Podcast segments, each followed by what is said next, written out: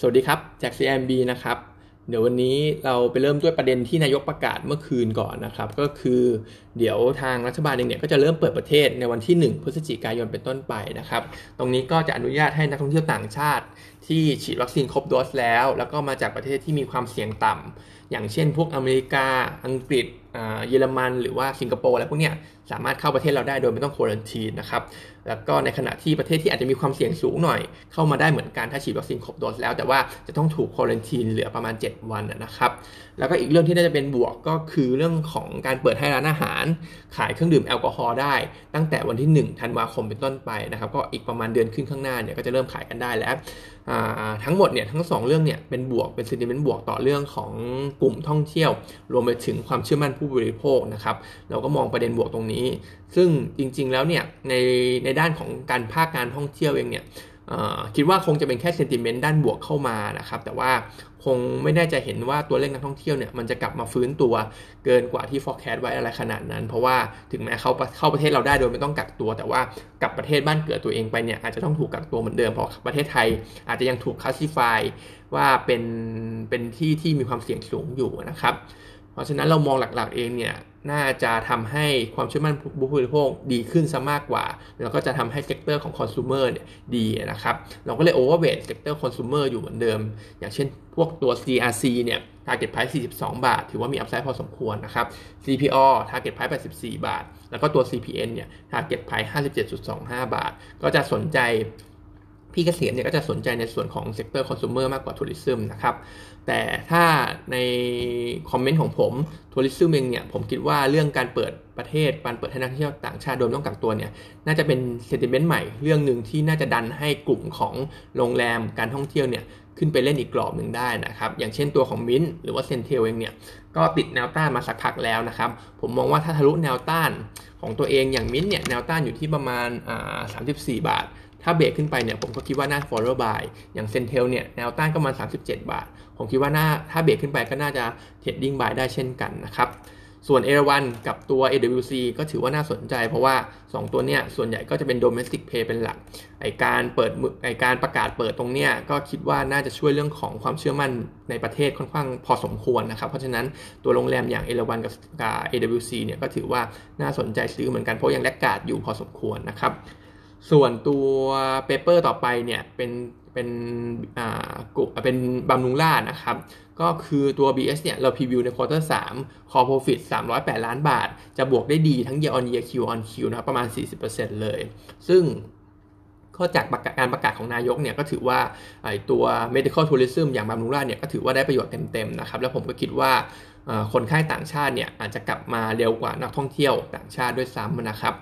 แต่คือก็จริงๆเนี่ยมันก็อาจจะต้องดูอีกทีนะครับ เพราะว่าตัวเลขนักท่องเที่ยวเองเนี่ยจริง ๆ ตามที่พี่เกษมคาดหวังเนี่ยเขาเขาคาดเอ๊ะโทษนะครับตัวเลขผู้ป่วยต่างชาติจริงๆเนี่ยพี่เกษมเขาคาดหวังว่าจะกลับมาจริง ๆ ก็อาจจะเห็นเป็นนัยยะก็คือครึ่งหลังของปีหน้าเป็นต้นไปนะครับ ที่น่าจะเริ่มกลับเข้ามานะครับเพราะฉะนั้นเองเนี่ยด้วยประเด็นทั้งหลายก็มองว่าบำรุงราษฎร์เองเนี่ยก็ เราก็อัปเกรดนะครับ จากเดิมเนี่ยให้เป็นขาย ตอนนี้ก็ให้เป็นซื้อแล้ว แล้วก็ sentiment เนี่ยก็ได้เป็นบวกนะครับ แต่ว่าถ้าไปดูในพื้นฐานจริงๆเนี่ยบำรุงราษฎร์ก็น่าจะเห็นตัวกำไรเนี่ยยังไม่ได้กลับไปสู่ช่วงของ p ีโควิดเร็วนัก ผมมองว่าตัวนี้อัปเกรดขึ้นมาก็น่าจะเป็นแค่ trading buy ไปก่อนสำหรับบำรุงราษฎร์นะครับ target price เนี่ยเราให้ไว้ที่มัน 155 บาทนะครับ ก็มองเป็น trading buy นะครับ เพราะว่ากำไรเนี่ยก็น่าจะยังไม่ได้กลับมา สู่ช่วง pre-covid level เรื่องของ valuation เนี่ยก็ถือว่าไม่ได้ถูกไม่ได้แพงอะไรมากนะครับ ส่วนที่ผมมองเป็นการลงทุนเลยเนี่ยก็คือตัวของ BCH นะครับเพราะว่าตัว BCH เองเนี่ยจริงๆ ถ้าเราไปดูก่อนนะครับ quarter สามเองเนี่ยก็คงเห็นงบโตได้ระเบิดอยู่แล้วจากเรื่องของรายได้โควิด ส่วน outlook quarter สี่หรือว่าปีหน้าเองเนี่ยก็ตลาดก็เริ่มน่าจะ price in ไปพอสมควรแล้วว่า revenue เนี่ยน่าจะหดตัวจากเรื่องของโควิดที่มันคลี่คลายลง ก็จะทำให้ growth ของตัว BCH เนี่ยเห็นว่ามันหดตัวลงตั้งแต่ quarter สี่เป็นต้นไป รวมไปถึงปีหน้า หรือแม้กระทั่ง 2 ปีข้างหน้าก็ตามนะครับแต่ตรงนี้ผมอยากจะให้มองตัว EPS ที่เรา forecast ไว้ในปี 2022 ก็คือปีหน้าเนี่ย เรา forecast ปีหน้าไว้ที่ประมาณ 83 สตางค์ ในขณะที่ช่วงช่วงก่อนโควิดก็คือ 2019 เนี่ย EPS EPS ของเขาเนี่ยอยู่ที่ประมาณอ่า46 สตางค์นะครับ ก็จะเห็นได้ว่าถึงแม้ว่าปีหน้ากำไรจะหดตัว แต่ว่า EPS เนี่ยก็ถือว่าดับเบิล เกือบจะดับเบิลขึ้นจากปี 2019 อยู่ดีนะครับ เพราะฉะนั้นเองเนี่ยในช่วงของปี 2019 ราคาหุ้นเทรดอยู่ที่ประมาณ 15 บาท ถึงประมาณ 18 บาท Imply PE ประมาณ 32 เท่า ถึงประมาณ 39 เท่านะครับ เพราะฉะนั้นเองเนี่ยถ้าเราคิดในเชิงเปรียบเทียบไปในปีหน้าด้วย EPS ที่ forecast มาเกือบดับเบิลจากปี 2019 เองเนี่ย และคูณกับ PE ที่ imply ไปที่ว่าไปเมื่อกี้เนี่ย ตัวราคาหุ้นของ BCS เนี่ยที่น่าจะเทรดกันก็น่าจะอยู่ที่มัน 26 บาท ไปจนถึง 30 บาทนะครับด้วย EPS forecast ถึงแม้จะหดตัวแล้วก็ตาม ก็น่าจะเทรดอยู่ระดับนั้นนะครับ ซึ่ง 26 บาทเป็นขอบล่างเนี่ยมันก็จะไปสอดคล้องกับทาง target price พี่เกษมเหมือนกันที่เขาทำไว้ที่ 26 บาทเหมือนกันนะครับ อันนี้เขาโลโอเวอร์เป็นปีหน้าแล้วเรียบร้อยด้วย factor in เรื่องของ growth outlook ที่มันจะหดตัวไปเรียบร้อยด้วยแล้วนะครับเพราะฉะนั้นด้วยราคาปัจจุบัน BCH ที่หดตัวลงมาตรงเนี้ยผมมองว่าน่าจะซื้อลงทุนได้ มอง return ในช่วง3-6 เดือนข้างหน้าเนี่ย downside ค่อนข้างต่ำ upside ค่อนข้างสูงนะครับก็แนะนำเป็นซื้อสำหรับหุ้นตัวนี้นะครับส่วนสุดท้ายตัวของ Kerry นะครับเคอรี่เองเนี่ยก็มี preview quarter สามนะครับ core profit เนี่ยสามร้อยสี่สิบล้านบาทนะครับก็จะบวกได้16%เปอร์เซ็นต์ year Q on Q ก็จะบวกได้นิดหน่อยนะครับประมาณ1%แต่ว่าในฝั่งของ revenue เองเนี่ยทำได้ดีนะครับ5,200ล้านจะบวกได้ สิบกว่าเปอร์เซ็นต์เลยทั้ง year on year Q on Q revenue เนี่ยเติบโตมาได้ดี เพราะว่าเขามีการทำโปรโมชั่น ปรับราคาตัวตัวของที่จะส่งชิ้นเล็กสุดนะครับ ปรับราคาลงนะครับ ก็ได้ market share มาพอสมควร รวมไปถึงอย่างที่เราทราบกันว่าช่วงที่ผ่านมาเนี่ยก็เหมือนมีบางเจ้าที่เขาโดนเรื่องโควิดทำให้ไอทำให้ distribution center ของเขาเนี่ยปิดไปแล้วก็ทำให้พวก